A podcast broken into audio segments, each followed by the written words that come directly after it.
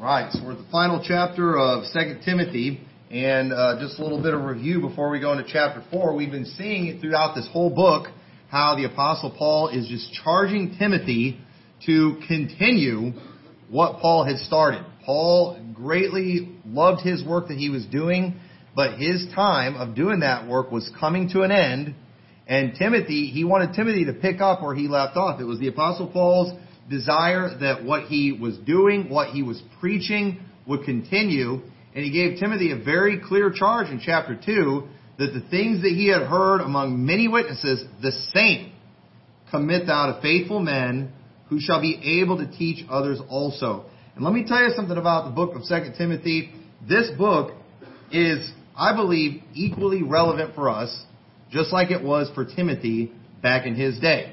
Okay? These instructions that we were given in, in the Pauline epistles and the New Testament, these are how we run and we operate our church. This is our basis for what we do. Anything that we do as a church, it ought to have some kind of basis in the Word of God. We ought to be able to point to something in the Scriptures and say, this is what they did in the Bible, or this is what they taught, this is what is clearly laid out. And what we are doing ought to resemble what we see in the Scriptures, even though things have changed a lot. For example, you know, I'm sure the Apostle Paul uh, wasn't meeting in an air-conditioned building like we have today. But at the same time, you know, this isn't really about the air-conditioned building. It's about the doctrine. It's about the work that we do. Even when it comes to, you know, the work that we do when it comes to winning souls, you know, there's similarities in the methods that we uh, that we use in Paul's day. We see them going from house to house. Now, obviously, we have things at our disposal like the internet today. You know, we have a printing press today. We're able to give people Bibles and we can give gospel tracts and we can get all these things out there. Uh, and yes, they didn't have those things back then. However, the principle remains the same. We're just using whatever we can to spread the gospel and to spread the message. So what we're doing, it has some basis in the scriptures. And anytime we get to a point where what we're doing does not resemble what's in the Bible, then we got off track somewhere. We messed up somewhere. And understand the instructions that we have in the Word of God are the instructions that we are to follow until the trumpet sounds. Okay? You want to know when things are going to change? When the trumpet sounds. That's when all of a sudden we're going to get an update on what we do. That's all, all of a sudden when we decide, alright, you know what, it's time for a change, it's going to be when Jesus came back. We see there were some big changes when Jesus came the first time. They, Jesus had them get rid of the sacrifices. He finished those. He had, there's a lot of things that changed when Jesus came back, and when he comes back the second time, some stuff's going to change. I guarantee you we won't be singing I'll Fly Away in the millennium. We're not going to sing that song anymore. We're not going to sing When We See Christ in the millennium. A lot of the songs we sing now, they won't make, you know, they, they'll be pointless to sing then. Maybe we'll update them and sing I Saw Christ, you know, I Flew Away. You know, we might sing songs like that, but obviously some things are going to change, but you know what? Until the trumpet sounds, we're not going to change those things, are we? We're not going to update the message. We're not going to do any of that. Not until Jesus Christ Himself comes and gives us those orders. And that's the title of the sermon tonight. It's not over till the trumpet sounds. Because we are seeing constant, you know, pushes to change everything today. Everybody's wanting to update everything. You know, and many people are changing their methods, methods and changing the message that's been going on for 2,000 years. And then they try to base it on the scriptures, on the fact that things are getting worse and worse. So we'll talk about that as we go, and therefore we got to change something up a little bit. No, we don't. Okay? Our instructions are the same. It's occupy till I come. And, and we're not going to change what we're doing until Jesus comes back. You know, then we'll be ready to talk about some change. But that's after we get our orders directly from Him. So let's go ahead and start reading in verse 1. So it says, I charge thee before God and the Lord Jesus Christ, who shall judge the quick and the dead at his appearing and his kingdom. Preach the word, be instant, in season, out of season, reprove, rebuke, exhort with all long suffering and doctrine, for the time will come when they will not endure sound doctrine, but after their own lusts shall they heap to themselves teachers, having itching ears, and they shall turn their ears from the truth and shall be turned unto fables. So notice the Apostle Paul is warning about a time that's going to come. And you know what? Go ahead and try to pick a date when this started happening. But I can promise you, probably 20 years after Paul wrote this, maybe two years after Paul wrote this, they said it's here. I don't know if y'all notice this, if you study any church history at all, and even just look at the Bible, the same problems we're having today, they were having back then. Eh, history just constantly repeats itself.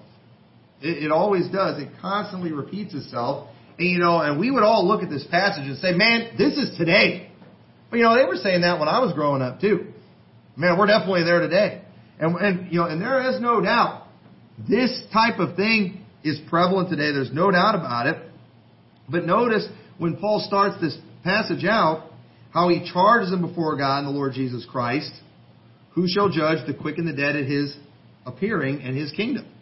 So notice how he mentions the return of Christ here, and then right after he mentions the return of Christ, he tells them, preach the word. He gives them some instructions here, and I believe these instructions are were intended to be kept until his appearing.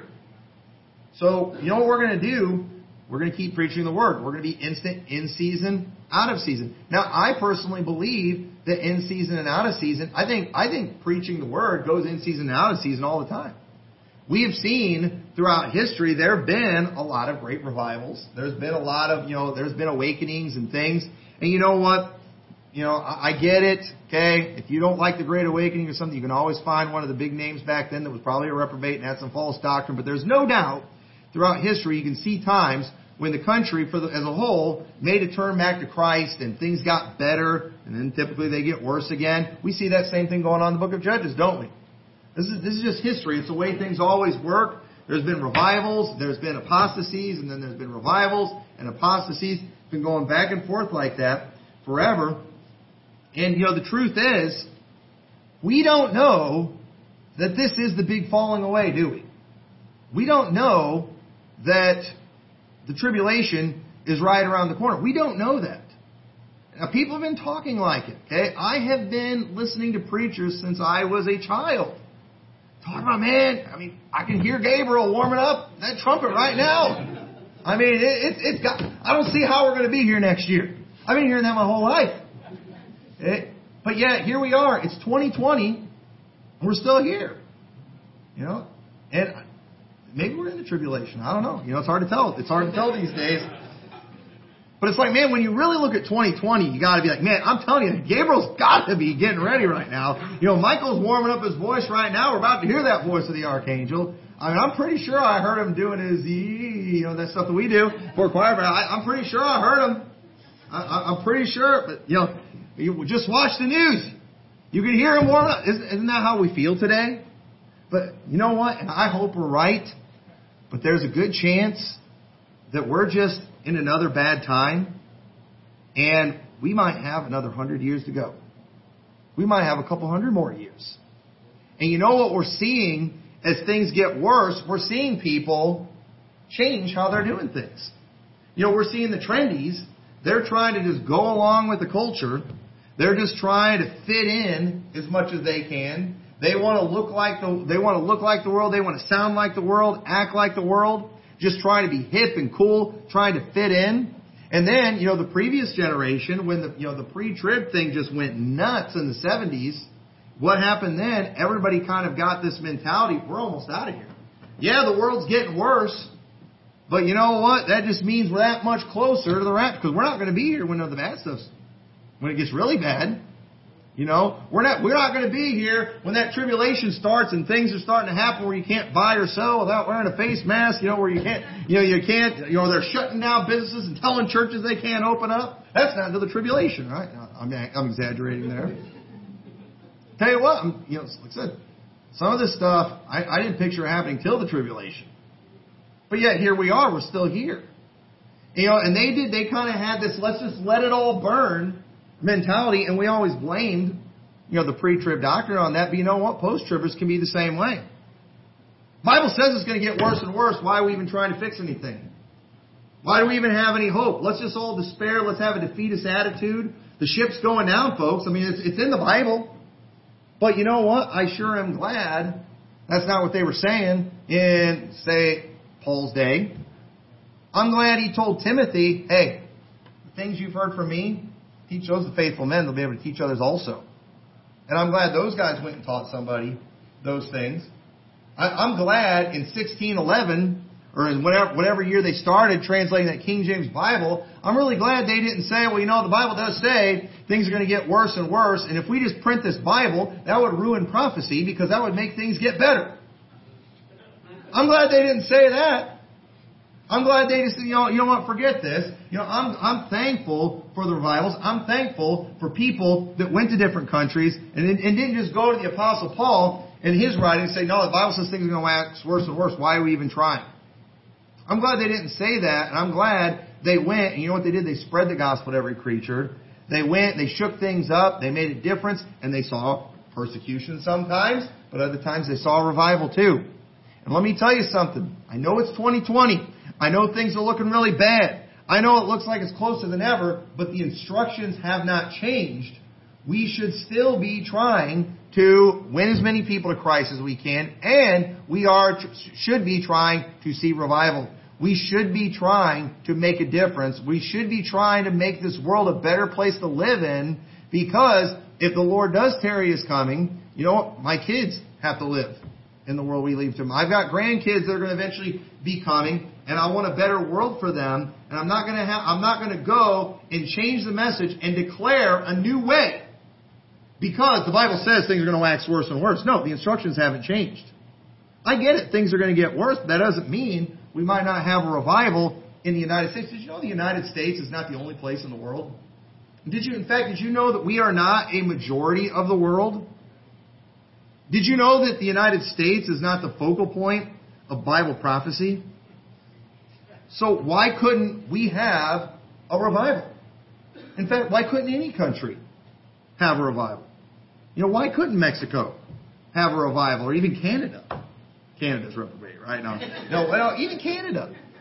Why couldn't they have a revival? I don't see where anything's changed. Did they not have revivals in the first century? I mean, have we not seen revivals throughout the last 2,000 years? So let me ask you, when did we get our new instructions? When did we enter into a new dispensation where now it's all doom and gloom and let's just wash our hands of it and forget it? I don't see where anything's changed. If they were able to have a revival then, when Paul gave Timothy these instructions, and these are still our instructions, you know what that tells me? We could still have a revival now. Said, unless Jesus does come back, unless we are going to tribulation. But you know what? You can't prove to me that we are. And I didn't watch all of Sluter's videos showing that rapture's coming in 2033. But you know what? I don't believe Sluter, anything Sluter says. So, you know, chances are, might not be for another hundred years after that. So we need to just understand nothing has changed. Okay? When you read 2 Timothy, what he told Timothy to do is what we are supposed to be doing, and we should have the same attitude that Timothy did, and we should expect the same outcome that Timothy did. I believe we should do that. You say, well, what if it does keep getting worse? Well, maybe that'll just be in America. It doesn't mean some other country can't. have. It's like we think if it can't happen in America, it can't happen anywhere. It's amazing the way American Baptists just they do. We think we're the center of everything. You know, every president's the Antichrist. Why? Because America is the focal point of Bible prophecy somehow. Oh, we're the most powerful nation. You know, listen, God could change that tomorrow. You realize, I don't think we realize how fast things can change politically in the world. I mean, things can change fast. And you know, it's okay for us to all have opinions about where we stand prophetically and whether or not we're Babylon and things like that. But at the end of the day, we all, might all be dead wrong on that stuff. Because all it takes is one major event to just change the world. All it takes is one pandemic to change the world and to change the way everything is. But you know what? Despite what happens, our instructions have not changed because I haven't heard the trumpet blow. And until we hear the trumpet blow, we're not going to go into a doom and gloom mindset. I'm not ready to go and do like on Back to Bataan where the guy dug his own grave and stood in there with a machine gun mowing everybody down as they came after when he was the only one left. You know, I, that's not that's not my battle plan. My battle plan is not to just take as many people down with me as I can. My plan is to go out there and conquer and win. That's the plan that I want to have.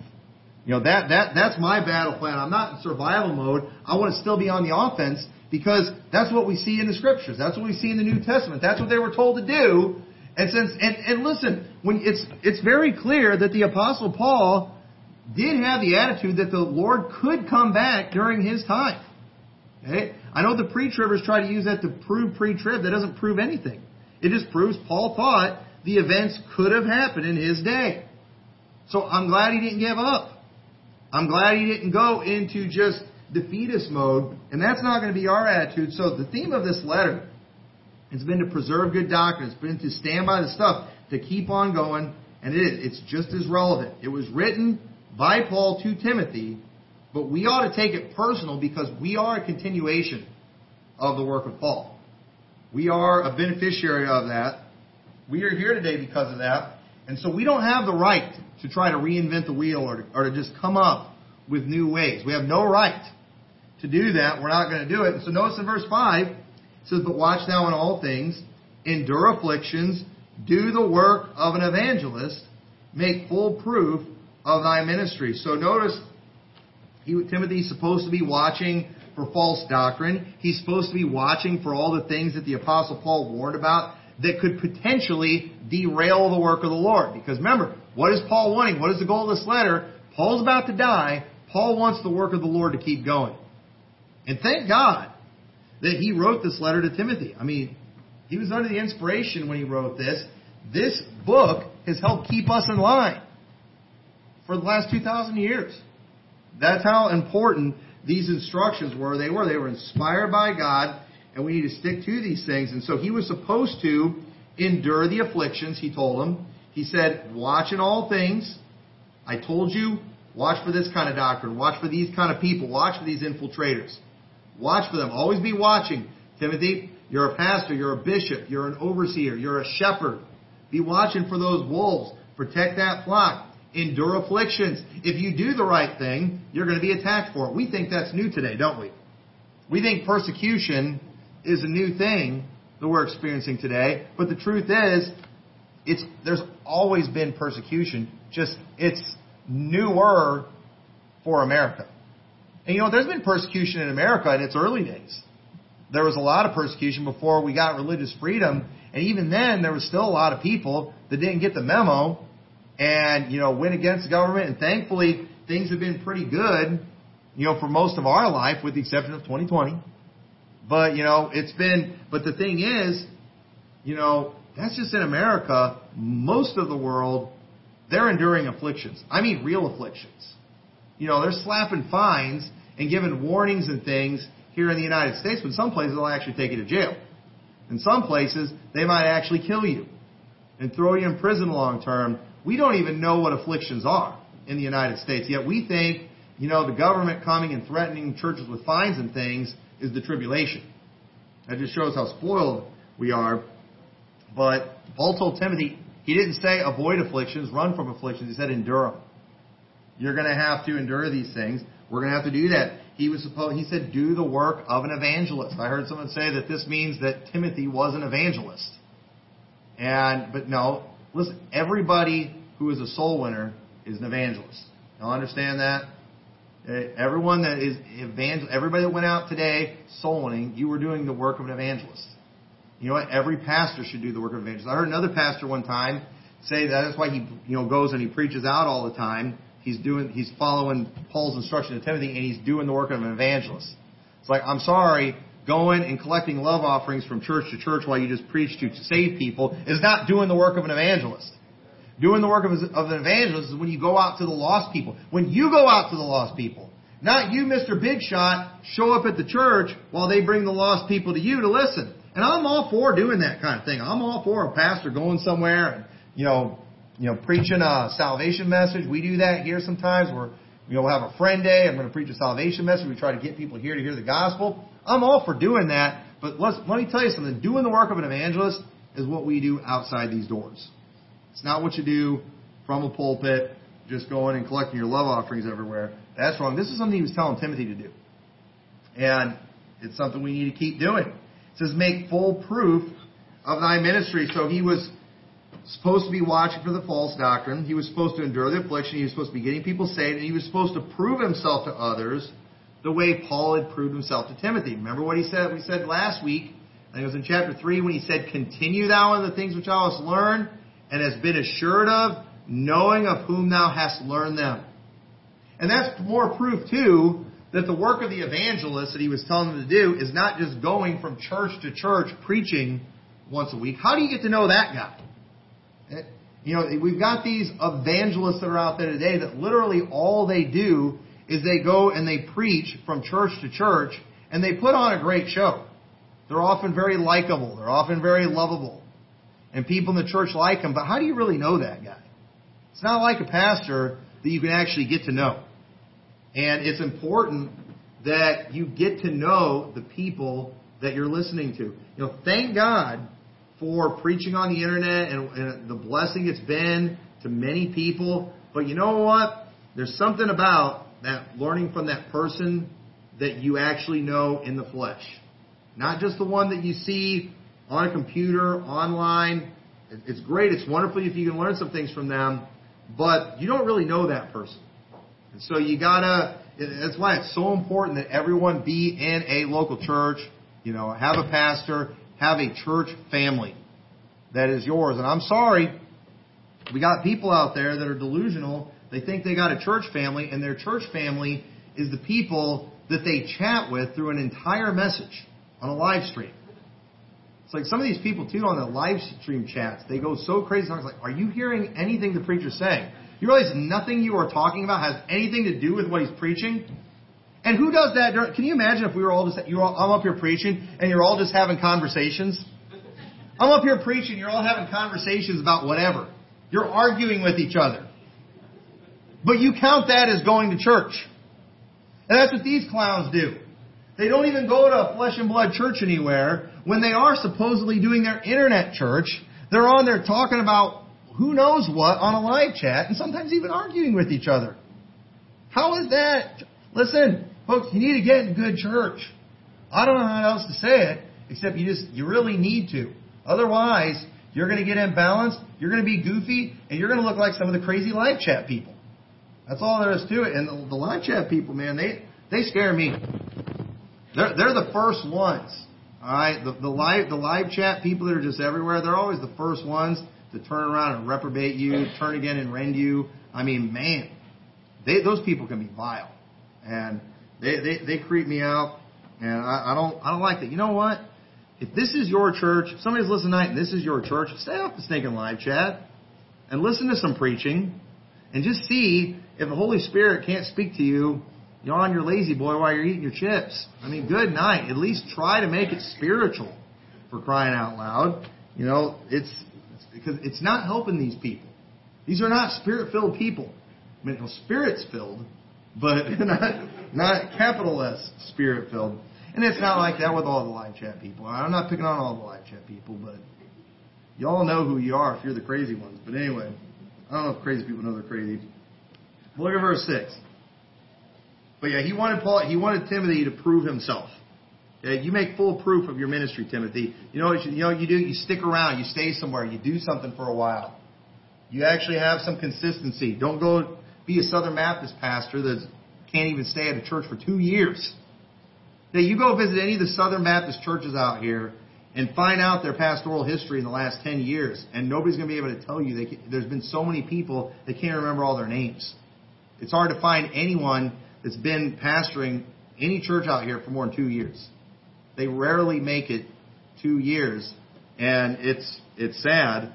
That's not the way it's that's not the way it should be. So verse six, Paul says, "For I am now ready to be offered, and the time of my departure is at hand. I have fought a good fight. I have finished my course. I have kept the faith. Therefore, for henceforth, there is laid up for me a crown of righteousness, which the Lord, the righteous judge, shall give me at that day, and not to me only." but unto all them that love his appearing. So this letter, it's, it's clearly Paul, it's like he's setting his house in order, figuratively speaking, before he's put to death. Obviously he didn't have wife and physical kids, but his family was the church. And he's making sure everything's in order. And man, you know, what a satisfying thing, feeling it must have been to know, my work's done. I mean, have you ever thought about that? You know, sometimes I get overwhelmed thinking about how much I still have left to do. It's like, I've got another baby coming. You know, I mean, I've got a lot of time left still of raising kids. That's kind of overwhelming. I'm old, I'm not even 40 years old yet. I mean, I've got a long time left. I, I plan on serving the Lord and, you know, doing the work of the Lord, pastoring, preaching, doing something in the ministry. I plan on doing it for the rest of my life. That's a lot of time left still. And you know, I've worked jobs before that I didn't really care for. You know, and it was a thrilling thing when I got to quit. We are just talking about when I quit Walmart. It's been almost six months now. I can't even tell you how satisfying it was when I was there for that last day. I mean, I was just, I was just grinning ear to ear the whole day. I was practically dancing through those aisles, order filling and stuff. I mean, I, I was happy. I thought, I, I thought about doing a cartwheel as I went out there. I didn't do that. I was too sore at the end of the day. But, uh, you know, I mean, I, I felt that good about it. But, you know, uh, imagine what it would be like to just, you know, and, and like I said, and right now, I don't want to be done right now. I'm not even 40. I got too much I still want to do. So I don't want to be done right now. There's still a lot that I want to do. But, you know, I would think it would be a very satisfying thing to know, you know, I fought, to be able to say that. I fought, I fought a good fight. I finished my course. You know, I've kept the faith. That would just be satisfying. No, I'm done. You know what? I'm done. Right now, I've got nothing left to do except just look forward to heaven. That's really, really close. That would be a very uh, just satisfying thing, and I love how Paul said that. And I want to be able to say that. That ought to be a goal for every one of us to be able to say that at the end of their life. And so, you know, it was Paul's main concern. The one thing that he's just got to make sure is taken care of. He'd done his part, but now he's got to make sure Timothy is going to keep that work going. He had that mentor in Timothy, and so he's making sure he's going to continue things. And so I I think Paul was wanting to get some assurances that everything was going to be taken care of so he can just enjoy this trip he's about to embark on. I think, I think he wanted to go out with a bang. And let me tell you something. You know, if I go out, get my head cut off, you know, I plan on making the best of it. I plan on, you know, I, I plan on getting some last preaching in right before I go down. You know, if they, if it's a public execution, you know, they better not make it public. I plan on getting a few words in, you know, if they let me. And if they don't let me, you know, uh, everybody's going to get a good, show watching them beat me, you know, and hit me for trying to say stuff. You know, if, if I'm going out, if I'm going to die, I'm going to make it good. It's kind of the same thing too. When I was a kid, there were times I did stuff to my sisters and they were about to tattle on me, and I knew that I was getting spanked. There was no way out of it, and so a lot of times I'd add a few extra things in there. It's like I'm going to get in trouble anyway. I might as well make it worth it. That's a terrible attitude, but I still have that in me, and that's what I'm going to do when they go to execute me one of these days. I don't care. So, but anyway, verse 9 he says, "Do thy diligence to come shortly unto me, for Demas hath forsaken me, having loved this present world, and is departed unto Thessalonica." Crescens to Galatia, Titus unto Dalmatia. So I think this is comforting too, because while the Apostle Paul is being faithful and doing the right thing, you know what? He had disappointments in his ministry too. The Apostle Paul had people that messed up. He had people that quit, and he had Demas who basically joined the trendies, didn't he? He said, He has forsaken me having loved this present world. This present world. Demas liked the day and age he was living in. He liked the trends. He liked the things that were going on in that world. And he said, you know what? Paul, I don't like this, you know, old fashioned, old past stuff. You know what? I like the purple light crowd. And I don't know what the trends were back then. Okay? I don't know if it was the Roman miniskirts that the guys wore back then or what. And he wanted to wear a Roman miniskirt. You know, today it's the skinny jeans, but it's the same, you know, e- either way, the same principle. Anybody who wears skinny jeans today, it's because they love this present world. They want to fit in with the world. They don't want to fit into their jeans. They want to fit into the world. Skinny jeans don't fit. But that, you know, th- there's no other reason why you do. There's no other reason you do some of the hairdos these guys do. They, they're not practical. They, they've got to be difficult. You know, guys, we don't like to. We're not supposed to like spending a whole lot of time in front of the mirror. That's the ladies' job to wear out the mirror, but not not guys to do that. But some of these guys like why they love this present world hey, this is what's trending. And so they do that type of thing, and they often they take another path. They decide they're going to go another direction, and Demas did that. He loved it, and he's departed unto Thessalonica, Crescens to Galatia, Titus unto Dalmatia. And I don't know that Crescens and Titus necessarily did in a bad way, but maybe they had just gone another to another ministry somewhere else. And so the apostle Paul is kind of by himself in this situation. And so while he dealt with disappointments, you know, this was probably a very difficult thing for Paul because one thing that's really clear when you read all of his epistles is he had a very deep love for people. We see the constant, you know, mentioning of people in pretty much every epistle. we see examples of it in this chapter. Whenever he gets to his kind of closing remarks, you know, he's always greet this person and he'll mention things that they did for him. The, the Apostle Paul, I mean, he did. He remembered things that people did for him. You know why? Because those things meant a lot to Paul. And it created a love for him, for those people. And he, and he didn't forget these people. And the thing is, too, you know, that should be the attitude of everyone here. One thing that bothers me, it concerns me, I don't get, and that is the way Christians often go from loving someone to hating them in 24 hours. That's weird. Okay? It, I think it's very clear with the Apostle Paul that, I mean, you know, I sense some heartbreak. I sense some sadness and disappointment. There are some people that I sense some anger with. And, and you know, we'll see an example of that too. But man, there is no doubt that this guy had an overwhelming amount of love for people, which is why I think it probably hurt him so much you know, when people did wrong, did the wrong thing. And let me and let me tell you something. You know, the things that we do for others, you know, and the things that pe- people do for you, that ought to mean something to you. You know, when people do take the time to, you know, help you with the project, you know, to work with you on something, to have, you know, whatever it is to encourage you where you're done, you, you shouldn't forget those things. It's okay, even too, if somebody does something wrong, to remember the good that they did for you. You know, it's okay to do that kind of thing that I mean that helps me a lot when people do me wrong. You know, I just I try to think about well, you know what, they did an awful lot of good too, and I don't want I don't want to forget that, and I try to think about those things instead of just that one bad thing that they did. That's the attitude we need to have. But I uh, but you know many people today. I think part of it they're not doing things for other people themselves, or if they are doing anything, they're doing it for the wrong reasons. But we ought to be being a blessing to people. You know, what you do, it ought to mean something.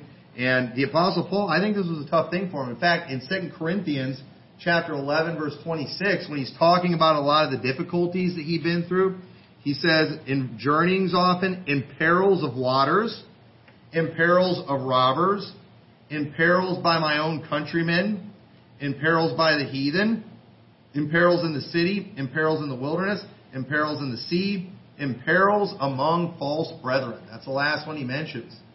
Perils among false brethren. You know, Paul dealt with the infiltrators. Paul dealt with the, you know, the people that came in that were phony, that were liars.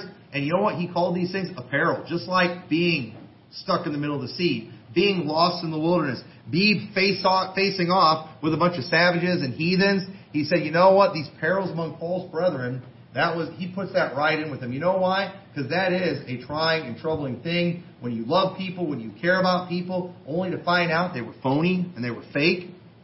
You know that hurts. That's a peril, and that's something that's very difficult. Let me tell you something. You know, I grew up in a pastor's home. I've been around pastors my entire life, and let me tell you something.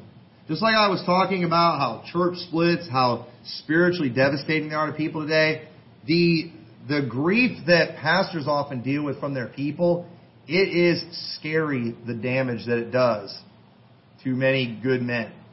I mean, these guys, I don't know how to explain it, but man, that beating that they take, it it leaves some marks. It you know, and and these are still they're good godly guys, but they have they have just been run through the wringer. They have been treated like garbage, and it is really hard for them to get over sometimes. And sometimes some guys get really nasty. I've known some preachers that went through some things and it made them nasty.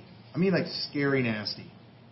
I knew a pastor one time that went through a bad church split and it was real ugly. And man, he did, man. He just he got he just got nasty. You didn't want to be around him. Anytime you talked to him, it was all negative. He was always talking about the split. And even years later, you know, I remember I was at a meeting, he was preaching there again, he's still talking about the church split, still talking about that church that took all of his members. It's just like, good night. And the thing is, he had a bunch of people in that church that were staying faithful, that stuck by him, but he just got so nasty, the people there in that church, they just couldn't stand being around it anymore. And you know what they did? They up and left. And they eventually ended up closing the church down. And then he went and got involved in a prison ministry. He said, why would you go from preaching to regular people to prisoners? Because you know what? Prisoners can't break your heart. You know why? Because most people don't expect much from a prisoner. And you know what else I think he went to that too? Captive audience. I think he wanted his church to be a prison that nobody could leave. but he, now he's like, you know what? I can't deal with people being able to get away and escape. I'm just going to preach to the prisoners. so that, that way they can't. That way they can't get away. And, and you know, he he moved to another state, and uh, I, I haven't I haven't talked to him in years, but it, it it was sad, kind of what it did to him. And I've seen that type of thing happen a lot, and you know, it's it's a very sad thing, and it's something you got to you got to watch out for because and, and it's something I've always guarded myself with too because it's like you know I just you know I I try to just be extremely gracious with people. And we've had people come through here that have done goofy stuff and done wrong. And you know what? I, that's why I've always just had this policy. You know, when people leave, you know, if they leave me alone, I'll leave them alone. I'm not going to go stalking them. I'm not going to go hunting them down. I'm not going to go sniping from the pulpit. You know, and I'm, but I'm also not. I, I'm not. I, I try my best, and I got to be careful talking here because you know something could happen. You know, but I try to, you know, just not allow people to just rip my heart out. And it happens because I don't want to be nasty. You know, I'm plan- said I'm planning on doing this for the rest of my life. And I don't want to be just one of these bitter old preachers that's just up there snapping at everybody and punishing everybody in their church every week for something that somebody else did that's not even in their church anymore. And, and, and we've all done it. I, I'm not I'm not innocent in this. Every preacher has wasted their entire congregation's time attacking somebody who's not in the room instead of preaching and being a blessing to them. Everybody's done that before. And, you know, I've done it, and it's another one of those things where it's like, you know, we all, I often see my faults through other people's faults. And I've seen other preachers like, really, you wasted everybody's time to go at, to snipe somebody, to settle a score with somebody who's not even in the room. And you know, I was like, ah, I guess I've done that before too. So I try to watch out for that. Try not, try not to do that kind of thing. But uh, the Apostle Paul, you know, he had those people. Notice too, though, in verse 11, he says, Only Luke is with me. Take Mark and bring him with thee, for he is profitable to me, profitable to me for the ministry. Okay, and this is great too because remember it was John Mark, the nephew of Barnabas, that did not stay faithful. They did not stay with Paul. And in Act, we're not going to turn there, but in Acts chapter 15, the Apostle Paul, when they were going to go on a journey, he didn't want to take John Mark with him. And Barnabas was upset about this. Barnabas, the son of consolation, Barnabas, the guy who got the disciples to accept Paul when he got saved, because Barnabas was just the easygoing guy, you know, and him and Paul got in a good fight. You know, Paul probably called him a bleeding heart, you know, and he probably told Paul he was too harsh and judgmental. And you know what? They were both probably right. You know, and they were both probably wrong in some areas, but they ended up parting ways and they ended up going and doing their own thing. But you know what? Mark ended up making a comeback. Mark ended up doing the right thing, and I, and I still to this day, I'm on Team Barnabas in that whole conflict. Since we all got to pick sides in every conflict, okay, in the Paul and Barnabas conflict, I'm still on Barnabas' side. You know, and I still think I'm right. And uh, I'd still have Barnabas preach for me if he was still alive. And I would let Paul, as long as he promised not to badmouth Barnabas while he was up the pulpit. I, I'm, I'd let Paul do whatever he wanted. He's the Apostle Paul. But I, I'm I'm being funny right now. But anyway, I, I think this is proof Barnabas was right, personally. But so we can argue about that some other time, and I'd be glad to do it. Verse 12 says, "In Tychicus have I left, have I sent to Ephesus. The cloak I left at Troas with Carpus. When thou comest, bring with thee and the books, but especially the parchments." Alexander the coppersmith did me much evil. The Lord reward him according to his works, of whom be thou aware also, for he hath greatly withstood our words. So here was a guy that did a lot of stuff to Paul. Okay, this was a guy who did him much evil. He greatly withstood their words. And you know, this prayer that Paul prays right here, this is a great excuse passage that we can go to whenever we want to just condemn somebody. Okay? And, and again, you know, it, the Bible's full of stories, full of verses. You can always find something to give you permission to do whatever your dirty carnal heart decides to do. And you know what? It is appropriate. It is not a sin to pray a prayer like Paul did against Alexander the coppersmith. But you know what? Let me just say this right now. I would not recommend most of you do it. And you know what? I I don't do prayers like this hardly ever. Okay? I really don't. Now some people do it all the time. I pray he goes to hell. You know, and just all the time. It's like, you know, I, I heard Phil Kidd one time. It was one of the funniest things. He was being funny, but it was. It reminds me of some people are for real. He was just preaching. Like I had this teacher in you know eighth grade. I I, I hope he's in hell today. You know, and he started talking about it. You know. I just thought that was so funny. Uh, I'd never heard anybody say that, but you know, I hear people say that all the time. I hope they go to hell, and it's like, well, I mean, you know, it's. I'm nervous about that attitude. And you know what? I'm nervous about praying the Lord reward him according to his works. Because with what measure I mete, it will be measured to me. So it's like, this is an appropriate prayer, but understand, if you pray that prayer, the Lord reward him according to his works, you're probably going to get rewarded according to your works too. Are you okay with that? Are you okay with that? Now, if you're blind, okay, if you're blind, yeah, I'm okay with that. Man, bring on the rewards. Okay, but those of us who can see are telling you, you probably shouldn't be praying that prayer. You probably shouldn't be doing it. But it is not a sin to pray a prayer like that. However, I believe it is very dangerous for most of us. And if you're like the Apostle Paul, though, go for it. Alright? Go for it. Do it. I won't criticize you for it, but just don't expect me to necessarily join in with you and start praying down fire and brimstone or whoever we don't like. But any good work that's worth doing is going to come with opposition. Okay? Paul had people withstanding him back then. We have people withstanding us today. Just, that's just the way it is. You know, we have people out there. We're trying to get the message out. We got people sending false message out. We just were walking by a house today, and some girl yelled out "gay pride." Where did that come from? Okay, I don't think she thought we were homos. Okay? I think she heard about us heard, you know, bad things about us and knew what knew who we were and what we were, and just trying to just trying to withstand what we're doing. We just ignored it. But verse 16 says, "In my first answer, no man stood with me, but all men forsook me. I pray God that it may not be laid to their charge." Now, this is a very opposite prayer of what he said to Alexander the coppersmith, isn't it? And you know what? It's funny, the people that are always praying for everyone to go to hell, you almost never hear them praying, Lord, don't lay this to their charge. In fact, they're usually the first ones, you know, keeping count of what everybody's doing and trying to condemn them for it. Just daring them. Say something weird. Say something weird so I can, like, twist it as blasphemy. I mean, people watch all of my messages just looking for something that I can say so they can just try to cause division amongst other pastors, try to get me reprobated. I, and what's, what's pathetic is some people are dumb enough to fall for it.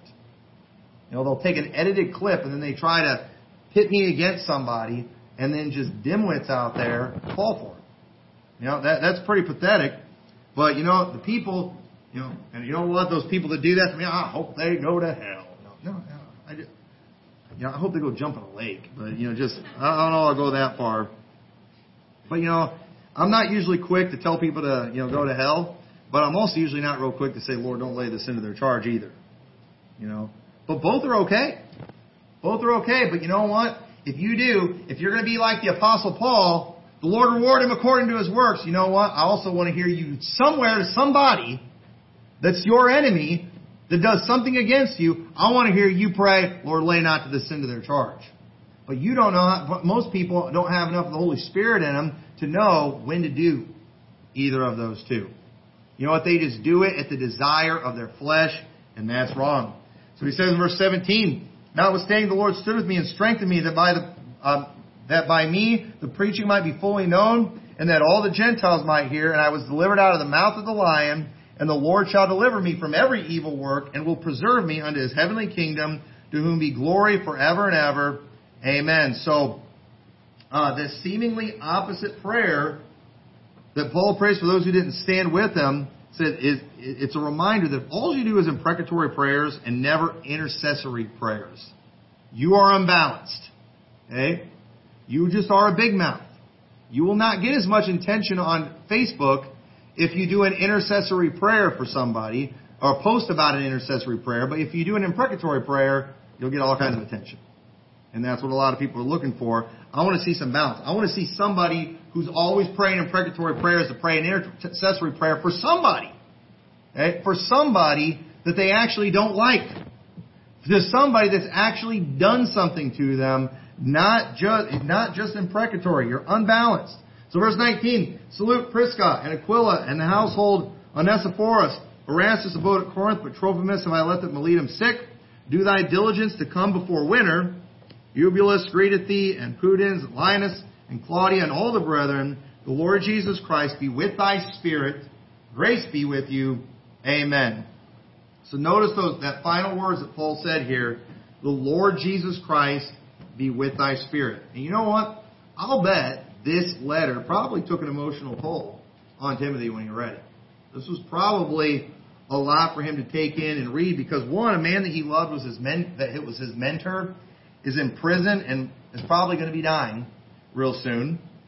Notice too, he's being charged. Remember, let's let's try to put ourselves in Timothy's shoes. The guy who's reading this letter, who is written to, he is being charged with the overwhelming task of filling Paul's shoes. That's a pretty big deal right there. And you, but no, not only that, he's been repeatedly warned in this letter that this would be very difficult and come with major persecution. So that's intimidating. But then he's also told not to be ashamed of Paul, meaning that he shouldn't be ashamed of getting the same grief that Paul had received. Meaning, it's probably only going to be a matter of time, and he would probably be imprisoned on the chopping block himself. I mean, think about that. He's being told to continue the work that the apostle Paul was doing, which was and that Paul's work is why Paul was in prison. Paul's work was why he was on his way to his death, and Timothy's being told, all right, you got to keep it going. You know what that means? I'm probably next. So imagine what this was like. This is easy for us to read today. Even in 2020 America, this is easy for us to read. But imagine what it was like back in Timothy's day. And I'm really glad that Timothy didn't say, well, you know what? Paul told me it's going to get worse and worse. So you know what? Why, why, continue, why teach these, these faithful men that are going to teach others also? I mean, it's all going to get worse anyway. I mean, we got the falling away that's coming. It's practically on us. I heard a preacher the other day just saying Jesus could come back at any moment. You know, the Antichrist is almost here. You know, why do I even keep going? But folks, we've got to get back to this apostle Paul mentality and start thinking about future generations. I'm telling you, the previous generation got so caught up in the pre-trib doctrine, they quit preparing for the future. And the post-trib generation, they've gotten so caught up in the fact that it's all going to go to the devil that they've just quit trying. And let's just let everything burn. Look, we can't do that. The, that is not in our instructions anywhere. We have the exact same instructions today that Paul, the, Paul's instructions to Timothy are our instructions today. So where do we get to give up? Where do we get to just change things and change the rules and not be preparing for the future? That's not there, folks. We've got to keep this thing going, and we need to do what Paul did, because while Paul said things would get worse and worse, there were still periods of time, and there were still places where things got better. And if we see a revival in our country, doesn't mean the Bible's wrong. It's not going to ruin God's plan if that happens. You know, and, and I don't know if it will happen or not. You know, you say, "Oh, do you think it will happen?" I don't. I'm not going to stop trying though. You know when I'll quit trying? When I hear the trumpet. Okay? Y'all, we don't get any new instructions until we hear the trumpet. I'm not going to get up and preach a message like and just declare this is it. Here's our new method going forward. Our method is still right here, and this is what we stick to until we hear the trumpet. Until then, we're going to keep going. So with that, let's pray. Dear Lord, thank you so much for your word. I, dear God, I pray you'll help us to uh, take these instructions personal, dear God. I pray you'll help us to just keep plugging ahead, keep moving forward, keep think, help us to keep thinking about the next generations, and I pray that you'll help us to just occupy till you come. And I pray when you return, you'll find us faithful. In your name we pray. Amen. Let's go ahead.